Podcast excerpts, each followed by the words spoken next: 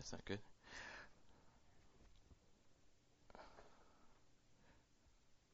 Let me redo this. So, um, ooh, we're just having all kinds of fun tonight. Um, I, am I'm, I'm excited about tonight. I've been so excited about this sermon, um, this whole series that we've been going through, um, because I, I just believe with all my heart this this is the greatest sermon ever ever, ever preached. This whole thing about the Sermon on the Mount and Jesus just speaking in ways that just blew everyone's mind as as they were listening and as you saw they had been for so long just sitting and um, listening to the Pharisees teaching, and it just they kept adding stuff and adding stuff on them and all this stuff, and it just became such a heavy burden. And, and I love the idea that Jesus came and says, "No, no, this is what it was always supposed to be." See, Jesus didn't come to start a whole new religion he came to say, no, this is what it was always supposed to be. This is how a relationship was supposed to go and, and, and be. And so, if you're here a couple of weeks ago, we, we talked about, you know, the idea of honoring our commitment. What does it mean to be an honorable person in the eyes of God and living that out and, and, and how that is a heart issue. And, and we, we kind of doubled down on that last week with the idea of purity being a heart issue. And, and, and the more I read and the more I study, and as I keep looking at this, is it is all about the heart. It is not about the appearance, which was so prevalent in that time that just the Pharisees said, hey, you know, go out and just look really good. But it, it doesn't mean you have to actually live really, really good. And, and so that was a problem. And that is a problem in hypocrisy. And that is a huge issue. I, I, talk to so many people so often about like coming to church or being a part of church, and like, I don't want to go to church. There's a bunch of hypocrites there. I'm like, you're absolutely right. and, and we have room for one more. I mean, because it is an issue, and it's this idea that we're losing trust in different things in different institutions. Because what we're doing is we're seeing people say one thing, and, then do something totally opposite. I don't, I don't know. You're not probably going to be able to see the words on this, but um, Gallup did a poll um, a couple of years ago about institutions that people kind of trust and and whether they feel a great deal of trust or just quite a lot of trust. And, and they did this, and the very top one is the military. A lot of people, 42% and 30%, you know, said we have a lot of trust in our in the military. And and then it was small business. And then it's police. And, and I was really impressed that the church was up there this high, down for church or organized religion. We got a lot of trust in that. Um, the sad thing is, is 10 years ago, it was twice as much and that it, it is dropped. But you keep going up, medical system, and, and then the presidency only 16%, and the U.S. Supreme Court even lower, public schools even lower, banks lower, newspapers 10, the criminal justice system, the very little tiny green at the bottom that's Congress. of what people say. We just we don't trust it, and, and it's this issue of integrity. It's this issue that people say one thing, but then their lives don't match up what they're saying, or, or their actions don't match up what they're saying. And, and it's so sad that we've become a society of so much mistrust. And, and like I said, like five, ten years ago when, when they did this originally, all of those were doubled. And it is it's just becoming less and less and less and the more people look at and unfortunately that that's what happens because that's what we see on the news you know, even though the news is way, way down there, you know, newspapers, television news is third from the bottom. but, but it, it's this idea that like people say like, hey, this is how I am, this is what I want to do, this is what I'm going to be, but but then their life doesn't match it up, and, and there's disappointment. And this world is in so desperate need to see what Jesus actually looks like. This world is in such desperate need to see what it actually means to follow God. In fact, um, Chuck Swindoll says this. He says, Few things are more infectious than a godly lifestyle. The people you rub shoulders with every day need that kind of challenge. Not prudish, not preachy, just crackerjack clean living, just honest to goodness, bone deep, non hypocritical integrity. Everybody wants to see who Jesus is and is asking that question. And folks, that's the church. That's where they see. That's where they look at us. And so our lives have to get this whole thing down with this idea that my private life needs to be matching my public life. And really that's so that's what we're going to talk about tonight. And, and, we're going to talk about this idea of integrity. And so if you have your bibles turn to matthew 6 and we're, we're going to be sitting in there as we continue through the sermon on the mount. Um, if you don't have a bible we have them take one use it put your name in it and everything. But this whole idea of our private lives and our public lives mirror each other. Let's pray. God, we just thank you so much for the opportunity to come together again tonight. Um, Father, I just thank you that um, you have been dealing with my heart on so many of these things, Father, as I and I've just studied, Father, and just the things I've learned. God, I God, I I can't do your word justice. I, I just really, can't. And so, God, tonight I just I ask again that you would just hide me, and that you would be the one that would speak. God, that it would be your words. God, that you would just whisper into each of our hearts. God, how important it is to live a whole life that reflects you. God, it is our desire and our goal to bring you glory. God, that's what that's what you made us for. That's what that's why we're here. And so, God, tonight we ask that you would just move in our midst, that you would speak to us. God, as we take a hard look at uh, at our private and personal life, God, in the light of our public perception. And so, God, just move. Have your way, God. Whatever needs to happen tonight, let it happen, God, and just you receive all the glory. God, give us ears to hear and hearts to respond to your word tonight. We pray it all in Jesus' name. Amen. So we are continuing on Matthew 6, and we're on this idea. And this week we're talking about this idea of integrity. And again, and I love how Jesus done has just done this, and it was amazing when I started thinking about this whole sermon series and just these virtues and everything, and, and got kind of this list together and started looking through the sermon of how it's just it's moved from like this idea of first our relationship with God. That's that's beatitudes of just how we're supposed to be. What does it mean to actually honor? our commitment to God. And then this heart stuff that it all starts in the heart, that it's not just about excuse me, it's not just about me saying stuff, but it starts in the heart there and then he just keeps kind of moving it farther and farther into like, okay, now if you deal with your heart, then it's going to start showing in real life. And that's really where integrity comes. And so tonight, I really want to talk about this idea of private equals public. Because the honest truth is, is if tonight you are giving a persona that is public and totally different than your private, it's going to exhaust you. It, it, it's like it's like the old saying, you know, you know when you tell a lie and then you have to tell another lie and, and another lie and another, and it becomes exhausting.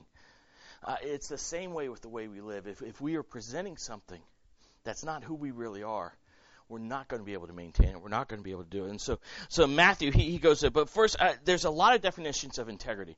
And a lot of, when people say integrity, a lot of people think truthful.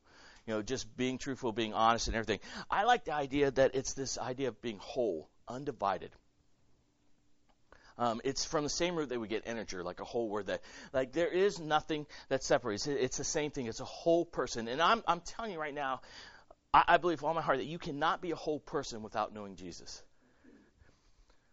I, I just don't think that's possible because you, we were created to be who God created us to be, and without knowing Him, then we're always something missing, and so we're always divided and everything. But but Jesus starts this whole thing in, in verse one with a warning. He says in verse 1 Be careful not to practice your righteousness in front of people to be seen by them.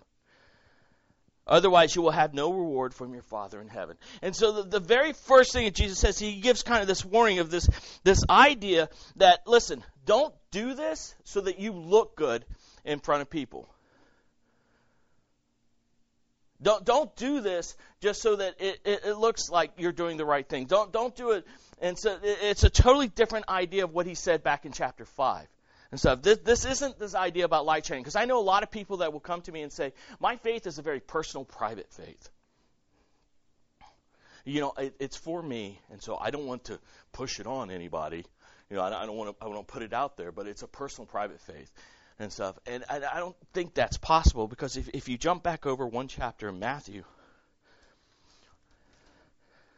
we have this command in Matthew 5:16. In the same way, let your light shine before men so that they may see your good works and give glory to your Father in heaven. Two different things here that I just want to point out as we get out. The way we live our faith, if it's in front of people to be seen by people, then it's useless. Jesus commands us for our light to shine so that people will glorify God. And, and so that, that's, that's the original idea here, this whole idea of this light shining, that you live your faith out and you have to live it out publicly. I don't see how you can keep the love of Christ and, and the grace and everything that God does in, bottled up inside. I, I just because it's so overwhelming at times. There are moments where I'm sitting and I'm talking to people, I'm just reading my Bible, or I'm praying, or I'm talking, and, God's doing stuff, and it's just like I got to tell everyone. You know, a few weeks ago when I had that meeting with the manager, and he's like, "What can you do? Please minister to our people, everybody." And just even, uh, you know, Friday night when we were there, and him just talking about like, "Man, can you come and like meet with the youth? And can you do this? And can you?" And just this outpouring of God, just saying, "Listen, I'm opening a door for you." It wasn't like I went home and said, I'm not telling anybody. Because you get excited about what God is doing. And so I don't see how anybody that says to me, like, it's a private faith, I'm like, then it's not much of a faith at all. If it's not flowing out. And so Jesus calls us to be light shiners, but it's not to do it so that other people see us. You know, I, I've made it a commitment in my life, and I'm not always good at it. But I, I, I keep striving that the, the only person that gets credit for the great things in my life is God. And, and I think that's what he's calling. And so Jesus does what he's been doing in this whole passage. He starts taking some very common things and he says, Let, let's bring some light to this and let's see what this actually looks like. And so the very first thing he talks about is giving. Uh, and this idea of giving. So look at verse 2 uh, through verse 4. And Jesus says, So whenever you give to the poor, don't sound a trumpet before you as the hypocrites do in the synagogues and on the streets to be applauded by people. I assure you, they got their reward. But when you give to the poor, don't let your left hand know what your right hand is doing, so that your giving may be in secret, and your Father who sees in secret will reward you. Uh, first point, real quick Jesus automatically assumes that you're going to be giving. It's not like, hey, when you think about giving, it's this idea that you see a need and you see heart that you, are going to be giving. And and I just, uh, you know, I, I want to make this very very clear. Everything that we have is God's. It's from God. It's for God, and He is gracious enough to let us manage it. But it's all His to begin with. And so often we, we do this idea that like we, we give and we give, and again, it's this heart, this idea of the heart. He's like, you know, why are you giving? Because the Pharisees were known, they would come out and be like, I'm clanging coins in the box, so everyone heard, and just, and like, oh, bah, bah, bah, trumpets blaring, like, I just gave money! Ha ha! And you get this idea like, oh, okay. See, it, it, it's not about the. We're assumed that we give, but the idea is our generosity is not measured by the audience. Our, our, gen, our generosity is measured by God, and I think God calls us all to be generous people. I, th- I think God commands us and says, "Listen, I've given you so much that I, I, want you to give. And when you see needs and when you see hurt and you see things that you can take, I, am not saying go empty your bank accounts and and like, hey, we we need more offering and all this stuff because my God owns the cattle on a thousand hill. I need him to sell one or two, and we'll be fine. And at the right time, He always does. But but our generosity, if it's an outward show, listen, if if when you are driving down the road and you see that person on the side of the road and God just twinges your heart and says, listen, I'm going to buy that person a hamburger or, you know, I'm going to, I, I used to be a person that was like, you know, I'm not giving them any money. They're just going to give, go buy drugs, go buy alcohol or do something like that. And, and God kind of grabbed me one time and said, is it your job to decide what they spend that money on or is it your job that I put in your heart to give them $5? See, the honest truth is that in our private life, if we're not generous in our private life where nobody's looking, we're not going to be generous in our public life. Not when it counts.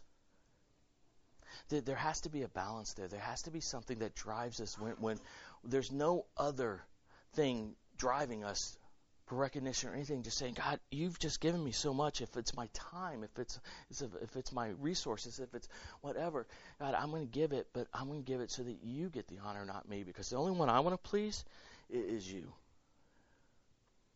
And you've already given me so much, God. And so, you know, every one of us can be generous in a way. But it begins with this idea that it's in our heart. I love that boy. I love that boy. I love that boy.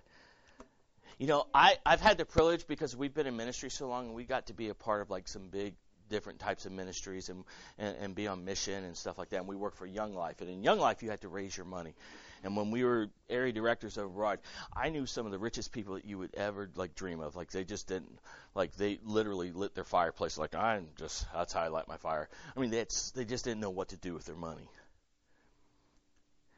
And they would always come to me like, I'm going to give you a check, but can you put a plaque in your office that I gave you? I'm like, okay, well, whatever. And I also knew people that didn't have anything. Says, listen, I just want to give you all what we can, and we just want to be a part of this.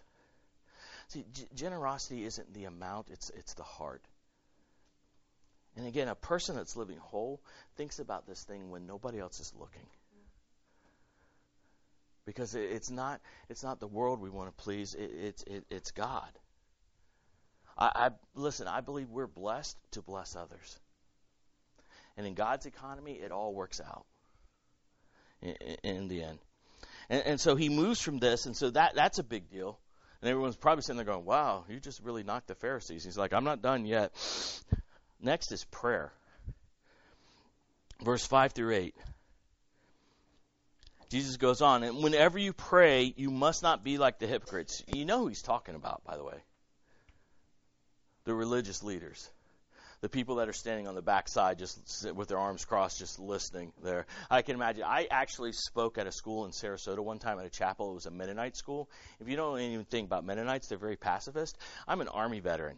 And so i'm telling stories about blowing up stuff and there's an entire row of teachers in the back and principals just staring at me like this just going like that. And afterwards like did you know we're mennonite? I'm like no i guess you're never asking me back again thank you but i can just imagine there's these people standing in the back these religious leaders just like, is he talking about you? Is he, talk, is he talking about us? That's exactly what Jesus said. He says, when you pray, you must not be like the hypocrites because they love to pray standing in the synagogues and on the street corners to be seen by people. I assure you, they got their reward. But when you pray, go into your private room, shut your door, pray to your Father who is in secret, and your Father who sees in secret will reward you. When you pray, don't babble like the idolaters since they imagine they'll be heard for their many words. Don't be like them because your Father knows the things you need before you ask them. it's this so again this whole idea of what is my prayer life like? I mean, and, and the question is: is are you praying or are you performing? And, and, there's a huge difference. And, and, and we're going to talk a little bit about, more about prayer towards the end of the, the message. But I, I, just want to hit this a little bit because if you don't have a prayer life, I'm going to tell you something, you don't have a faith life. Now, I'm I'm not a great prayer. You know, just, it's not my strength. I'm I'm the kind of guy like let's uh, let me let me say what I need to say, and then God, you just deal with the rest. Okay, that's good. My wife is an amazing prayer. I mean, we sit there and we, she prays and she prays, and like the Spirit moves and like the wind blows through and flames come down. I mean, it's beautiful. And we tease her and we're just like, oh my gosh, are you to stop yet? But I mean, but she just, she loves to pray. That's her heart and everything. But she prays like that when nobody's looking. I said we, we were we were missionaries in Sicily, and we were we were at um, a chapel. And if you know anything about the military, with the chapel, you have basically Catholic, Protestant, and Jewish. And Protestant is everybody that's not Catholic and Jewish. You want to tick off a Mormon, tell them you're Pro- they're Protestant because they hated that, but they're like, yeah, we're just going to throw you in there too. And so I had bosses over me. I was in charge of youth ministry for American military teens living overseas. And all my bosses were two Catholic priests. I had this like full gospel guy, an evangelical, evangelical free guy, the Reformed Church of Nebraska guy. Uh, and just, I mean, just everyone. So you never knew what was going to happen. But there was one chaplain, and he was, he was just a down to earth guy when you talked to him. You just talked to him. He's like, hey, how's it going? You know, it's just good. He's really intelligent. But he would get up when it was his turn to preach. He would get up, and when he prayed, all of a sudden it changed. It was like, oh, Lordeth, thou art the greatest Lordeth of all. And his voice got deeper, and it was like this beautiful, dramatic prayer. And I'm just sitting there going, who is that? And he would love when people came up to him and said, Hey, great prayer. That was a great prayer. And if people didn't say, he would ask, like, what'd you think of the prayer? Because the idea is like, man, are we praying or are we performing? So that's what the Pharisees would do. They would get out on the street corners and listen, public prayer is important. But if you don't have a private prayer life, you, your public prayers are going to reach the ceiling. We have to be a praying people. It, it is our communication with God. It is the one thing that the enemy cannot do anything about. I, I mean, the power of prayer is limitless. It is timeless. It is. You can pray here for someone in China and you don't ever have to meet them, and you can pray for them. You can pray for anybody in the world, and it, that prayers can reach them. It, it, it can happen today, it can happen tomorrow. Prayer is powerful, and there's nothing the enemy is more afraid of than a church that prays. And there's nothing more devastating to the enemy of our God than people that pray. And and listen, it's important. If you're not spending time in prayer, and your your faith is going to struggle, and it, has got to be a, it's got to be in a private time. It, it's it's got to be an integral part of your day. I love it. One of my favorite Martin Luther, the great reformer, one of my favorite quotes from him. He says, "Work, work from morning until late at night. In fact, I have so much to do that I shall have to spend the first three hours in prayer." I mean, man, what would happen if we got hearts like that saying, man, I got a lot to do today. I've got just meeting after meeting. So um, I better take at least the first hour to pray before I even start. Because if we're doing that in our private life, man, our public life is going to be amazing for God. We're going to we're going to pray both because it's it's a whole picture. And so Jesus again, he's just saying this idea like listen, when you pray, the only one that needs to hear you is God. And guess what? He already knows what you need. You don't have to keep like babbling and going on and on and on and trying to convince him. You you're not going to convince God of anything. He already knows, but you need to have a private prayer time. You have to have a just it's got to be part of your day. Listen, if we don't pray as a church, we are no longer the church. Because we can hang signs all over this place and put and, and, give personal invites to every person that lives in Four Corners, but unless God draws them and unless God works on people's hearts, nobody's going to come into these doors. And no lives are going to be changed. It's God. And so that prayer life is integral to that. And if we're doing it privately, it'll show in our public life. It'll show. He he goes on. He did, he he mentions another one that we don't really talk about a lot as Baptists because we love potluck. But this idea of fasting, and and and here, here, here's what he says in verse 16. He says, Listen, when, whenever you fast, don't be sad faced like the hypocrites, for they make their faces unattractive, so their fasting is obvious to people. I assure you, they got their reward. But when you fast, put oil on your head and wash your face, so that you don't show your fasting to people, but to your Father who's in secret, and your Father who sees in secret will reward you. The whole idea of fasting is this idea is that I'm going to give up something to understand how much God means to me, how much I need Him. You know, a lot of times it may be food, and so those little hunger pains we feel reminds us, like, man, God, you just, I'm so glad that you're the provider of everything I need. And, and, and it's this idea that it focuses. It could be like a purging process of just God. I, I want to get rid of it. We do it at Lent and stuff. We we give up something for 40 days at Lent and say, you know, to help us focus on coming on Christ. And it's this beautiful discipline that we really don't talk to you. And I'm going to tell you, I, there's going to come a time this summer that I'm going to call this church and say, listen, we need to do a fast because we're going into our second year, and there are so many things that we need to decide about, like structure and, and budgets and elders, that I want to make sure that we're unified. And the best way unified is to get rid of the distractions and say, God, what, what is it that you want us to do? And the best way to do that is when we sacrifice something that we think we need and say, God, remind us how much we need you. And that, that's what fasting is. But what would happen in here is the people would fast, and they had fast all the time.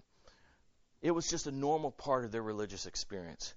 But the Pharisees or people would fast, and they would go around fasting and be like that person, like, oh my gosh, I'm so hungry. Oh. Are you okay? No, I'm fasting. It's spiritual. Again, man, if it's not something that we do in our private life, if it's not something that's integral part of our private life, it's it's not going to show up for real in our public life.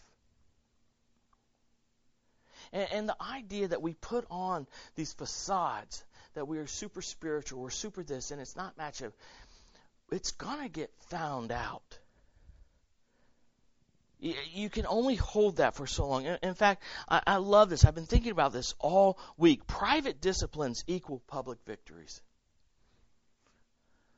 In our faith, it's the disciplines that we hold on to on a day to day basis that we come through. And I'm not saying be perfect and like, man, I don't ever miss a Bible, like a Bible study. I don't ever miss a time when the church is open. I don't ever miss like a prayer time or, or every morning I get up and the very first thing I do is run to my prayer closet and I pray. You know, it's, I'm not, I'm not saying that. I'm, I'm, it, it's hard. I understand. That's why it's called discipline. But when these become real to us, when, when our faith becomes real to us, and we're like, this is important because this is what Jesus did. He took time to pray. He took time to get away. He took time to focus on God and, and the Father. And, and he, he lived this out, but it was those private times that gave him the strength to be that public figure. I believe that. Oh, why do you think so often you hear that Jesus says, send the crowd away. I'm going up on the mountain. I'm going to pray for the next, till morning. I mean, if you think we have pressure in our lives, think about the creator of the world knowing that he was going to die for a creation that really didn't care for him. And the pressure every single day. And so he needed it. So if he needed it, the Son of God, the Creator, God Himself in flesh, how much more do we need these disciplines?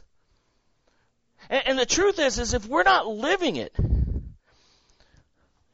if, if we're not doing it in our own time, if we're not like setting aside time saying, listen, this is how I'm going to live when nobody's looking, there won't be any public victories. This is why so many people look at the church today and say, wow, it's just full of hypocrites. And, and, you've met those people, and you've seen those people that show up to church, and they're they're holy, and they're pious, and they're beautiful, and they're dressed really nice and then they go out and they're cheating on their taxes and they're cheating on their spouses and they're doing anything they want to do. But man, as long as I'm good on Sunday, that that's not holiness. That causes that's got to cause conflict in us.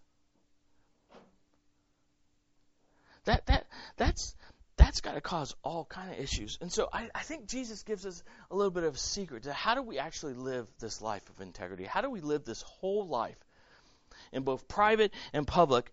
Um, and, and I'm, I'm going to tell you, your private time with God will show in your public worship.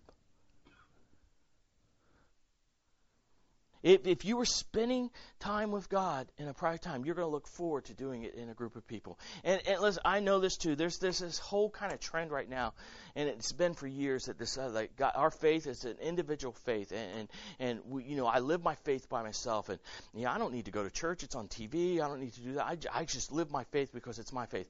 And here's what I believe with all my heart, studying Scripture, is that God saves us individually, but He calls us as a people.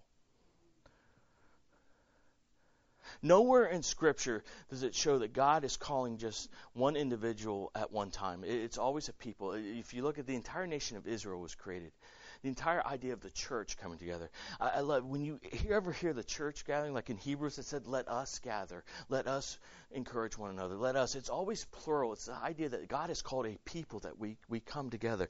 And so, if we are taking care of our business in our private time, and if we are loving God and just growing into Him, imagine the blessing we're going to be to everybody else in community.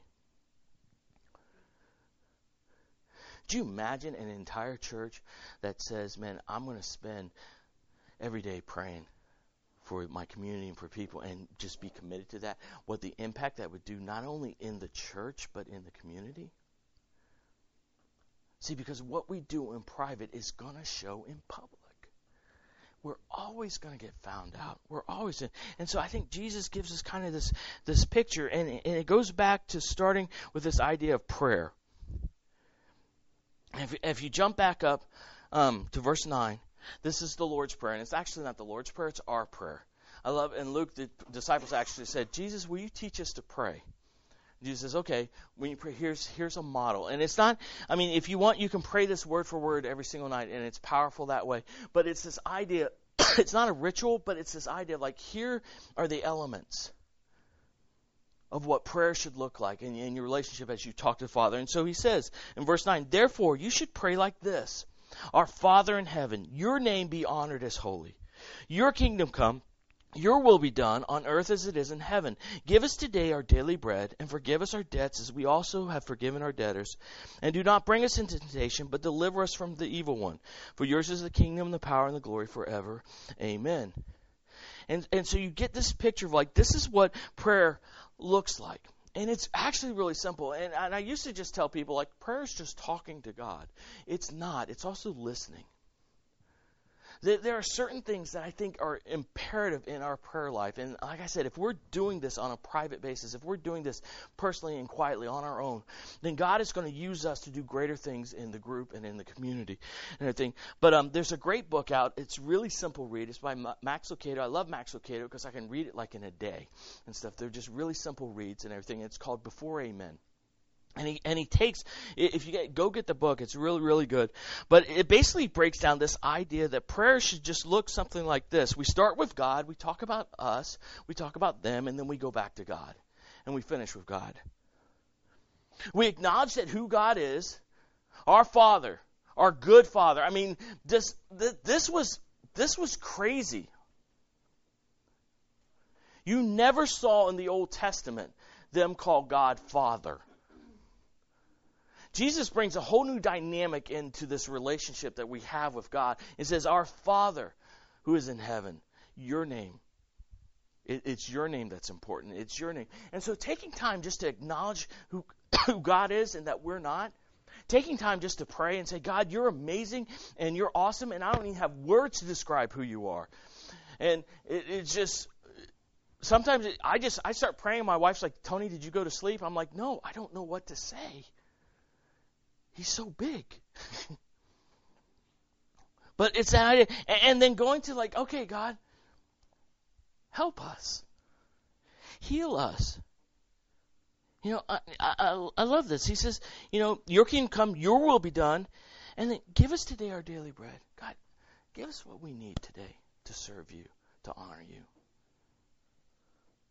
Here's what I want, but it makes I know you're going to give me what I need. And, and, God, help those that are around me because it's really cool that once we start talking to God and we start praying, we start getting the heart of God. And when we get the heart of God, we get the eyes of God. And when we get the eyes of God, we see our communities and we see the world the way He sees it as broken and in need of a Savior. And you can't help but to drive by or walk by and start praying for those around you. God, there's, there's so much hurting in the world. Use us, help us, help them. And, and then He goes, you know, and forgive us Forgive us our sins, cleanse us, make us make us new, make us right. And, but then it ends, for yours is the kingdom and the power and the glory forever. God, again, this is all about you and on you. And so prayer becomes this beautiful relationship, this beautiful idea that I can talk to God. Hebrews says we can come boldly to the throne of grace.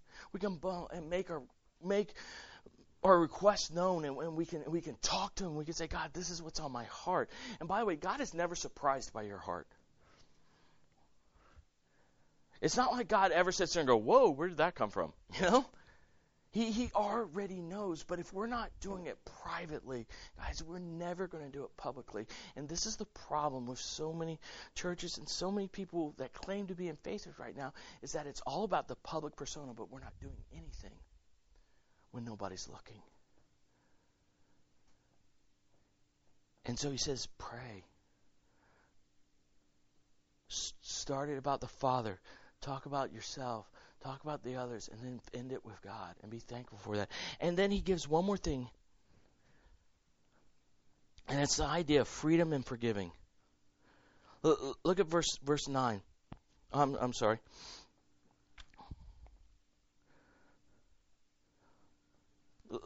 Look at verse 14. It says, For if you forgive people their wrongdoing, your heavenly Father will forgive you as well. But if you don't forgive people, your Father will not forgive your wrongdoing. And that's a hard statement. And that's a hard thing to kind of like hear and says, wait a minute, God says, you know, whatever I do, if I come to Him and I ask for forgiveness and, and stuff, He's faithful and just to forgive me. That's in His Word. I understand, but here's what I've I've come to understand and come to know. It, it's it's this idea that if I am not if I'm not able to give forgiveness, I'm incapable of receiving it. And, and I never knew that until my wife made me deal with something. My father um, left when I was two years old. He was abusive. He went out of his mind back back then. They gave him shock treatment. He lost his memory and everything. I didn't know anything about my father. In fact, I didn't find out till I was 13 that the guy raising me was not my natural father. And I just became angry at a thir- as a 13 year old, saying, "Man, I'm just so angry. Why did he leave? I was the youngest. Must have been my fault." And I went through all those stages and everything, but we didn't talk about it. We are a good Southern family, and you don't talk about your dirty laundry. you just set it aside and hope someone cleans it one day, but we don't talk about it. And so, but my wife would ask. We start having kids. She's like, you know, you should you should look up your father. I'm like, we don't talk about that. I'm 30 years old. He he doesn't he doesn't have anything to do with me. I'm not going to do anything with him. No, just forget that. And it just kept going. And so every so often she'd just bring it up again, and it became like a fight. She'd bring it up. I was like, "Don't you bring that up again." I'm not going to talk to him. I have nothing to do with it. And I was angry and I was mad and everything, and it was affecting everything. And that's what happens when unforgiveness sits in our hearts. Man, we can't live a faithful life because it starts affecting every other relationship, and it was ruining our marriage. I remember, I remember we lived in Germany, and she, she went somewhere. And if you don't know anything about Germany, they don't have doorknobs on the outside. I don't know why, but it's just a handle, and you have to use a key. And I, something happened. I heard something. I went outside, and the door closed, and I'm like, ah. And so I'm stuck outside. I'm like, God, what is all this? And all the conversations, God just kind of flooded. He's like, hey, I want to get your attention. Remember all these things your wife said to you? I'm like, I don't want to deal with this right now, God. Just let me back at my house. It's cold and I don't want to stand out. I don't want Oh, and he's like, you need to deal with this. And literally standing out there, I said, oh, this is ruining everything. Okay, God, I, I forgive. I just, I, I forgive him. I don't know if I'll ever meet him, but I just need to let this go. And there was just a peace that came on, and we had a cat that knew how to open the door, and at that moment, the cat opened the door for me. And it's like God was like holding the cat back, saying, "Not yet. Wait. Okay, now let him in." But what was amazing is that I understood now what God forgave me for the first time really understood what forgiveness was. And there was a freedom that came with that. And what was really cool is we got back from Germany, and my mom calls me and says, Hey, your dad called. He's not doing really well. He's trying to get a hold of you guys. And I got to spend 10 years with a father that was supposed to be dead like in a year and build a relationship with him. And, and, and be able to say, I forgive you. And, and it was beautiful. And it saved our marriage. But th- this is the idea. If, if we can't forgive, I don't think we can experience forgiveness. I, I think we can be forgiven.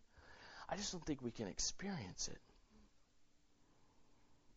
And that means bondage. And, and, so all these things, guys, all these things are disciplines that happen when nobody's looking. And, and, I believe with all my heart tonight that, that there's a world out there waiting to see who Jesus really is. And the only way he's going to see it is if we are living it in our private and our public life that we are whole and we are complete. And again, the only way that happens is if we know Jesus.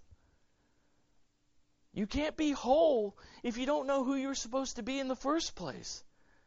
And the only way you know that is when you know God and He starts shaping you and making you into that person. And so it's this idea that no matter what, I'm going to live it privately and it's going to show in my public life. And I, am going to have a private discipline and I'm, I'm going to spend time with God. And when, when I pray and when I give and when I fast and when I do stuff, it's going to be because God wants to show me something and for His glory.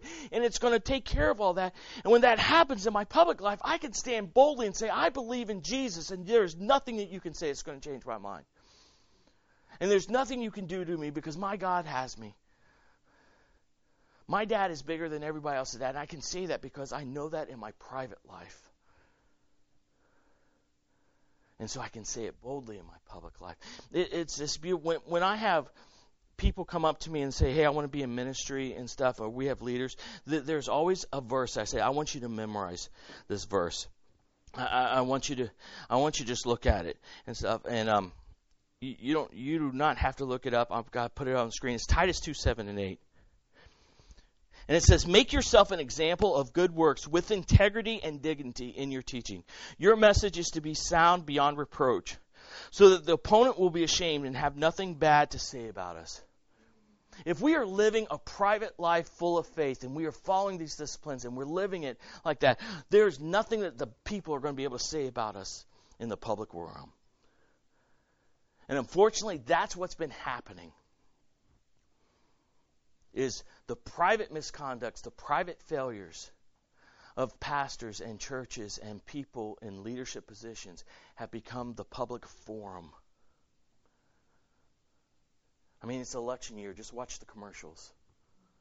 Because if you notice, every commercial is about the private conversation, the private thing. If we live in such a way that we're like, man, I want to live with integrity and dignity, and, and you know, everything I do, I'm going to do for God's glory. No one will have anything bad to say about us.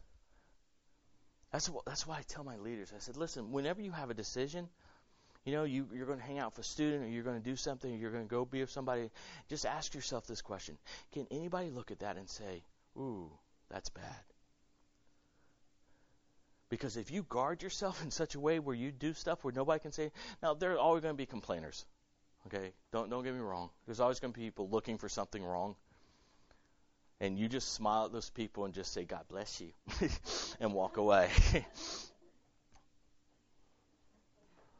but we can solve so many issues in our world today if we just had our private life match our public life. Sam Storms, the author, says this Integrity does not mean sinless, but it does describe a person who, by God's grace, sin less.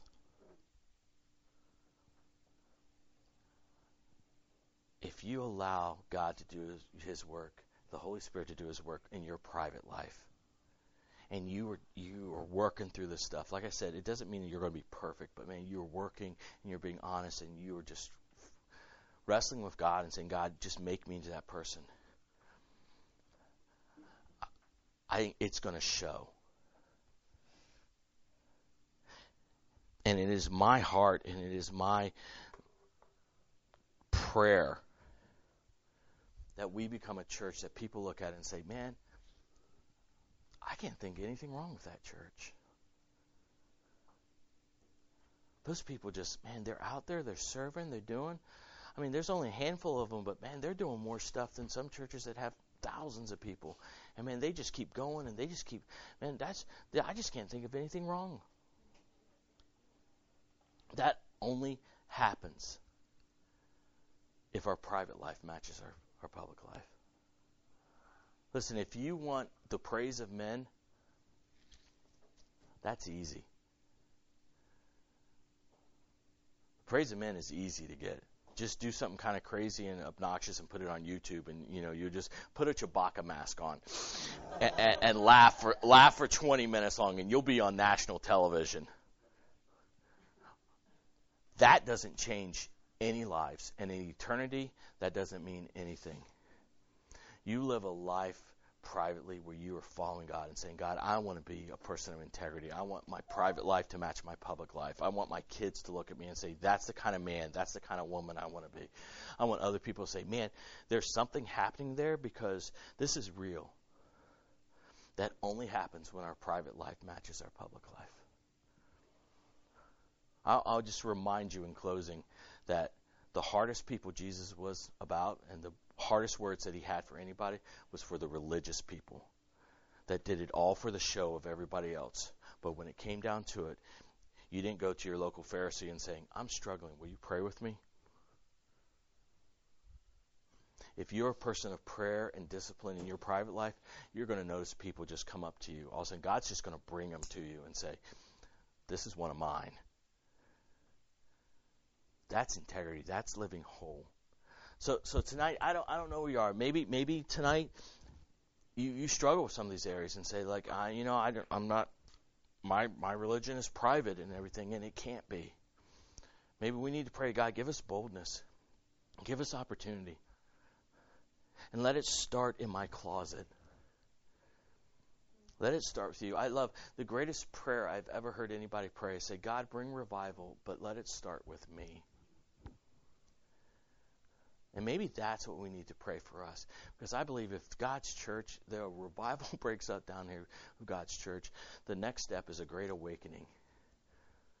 Where people start seeing Jesus and lives are changed. And so wh- wherever you're at tonight, if you're struggling with something, just give it to God. Say, God, be honest. He already knows. And just say, I, I struggle with this. God, I'm, I'm struggling with my prayer life. Maybe you need to do a fast. Maybe you need to say, hey, you know, God, I need to remove this out of my life so that I can refocus on you and remember how great you are and, and, and, fast something. And maybe you need to look at your generosity and say, you know, God, I don't have any money, but I have plenty of time. Or God, I have this, I have this, and all this stuff you've given me, and it's already yours anyway. So God, help me to be generous with it wherever I go. I can tell you, I'm it. I brag about you guys. I call my other church planter friends and um, pastors of big churches, and I said, let, let me tell you something, man.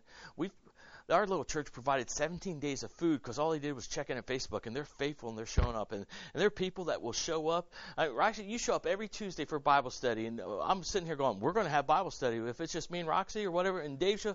But you guys are faithful and you're showing up, and I believe God's going to honor that. But I also know it's going to get hard, and there are struggles and there are things, and I know this. And if you're not in the private time with God, man, you are not going to make it through the public times of trial. So whatever you're struggling with tonight, say, God, I'm just going to give it to you. Make me that person. So that when people see us, people see me, they see you. And we'll trust that you will take that and do something beyond anything that we can imagine. Listen, I'm, I'm going to pray for us. I'm going to ask Tim come up and just play and just take a little time again tonight, you know, there's a reason we put curtains up. We made a little war room. If you need to go in there and write a prayer request, like I said, I go in and pray. If you want to take communion, you mean if you want to worship through tithes and offerings, or if you just want to sit there and just say, God, what's this look like? What's this look like in my life? Where are the areas that I need to shore up in my private life so that God, I can give you glory in my public life? Where's integrity fighting?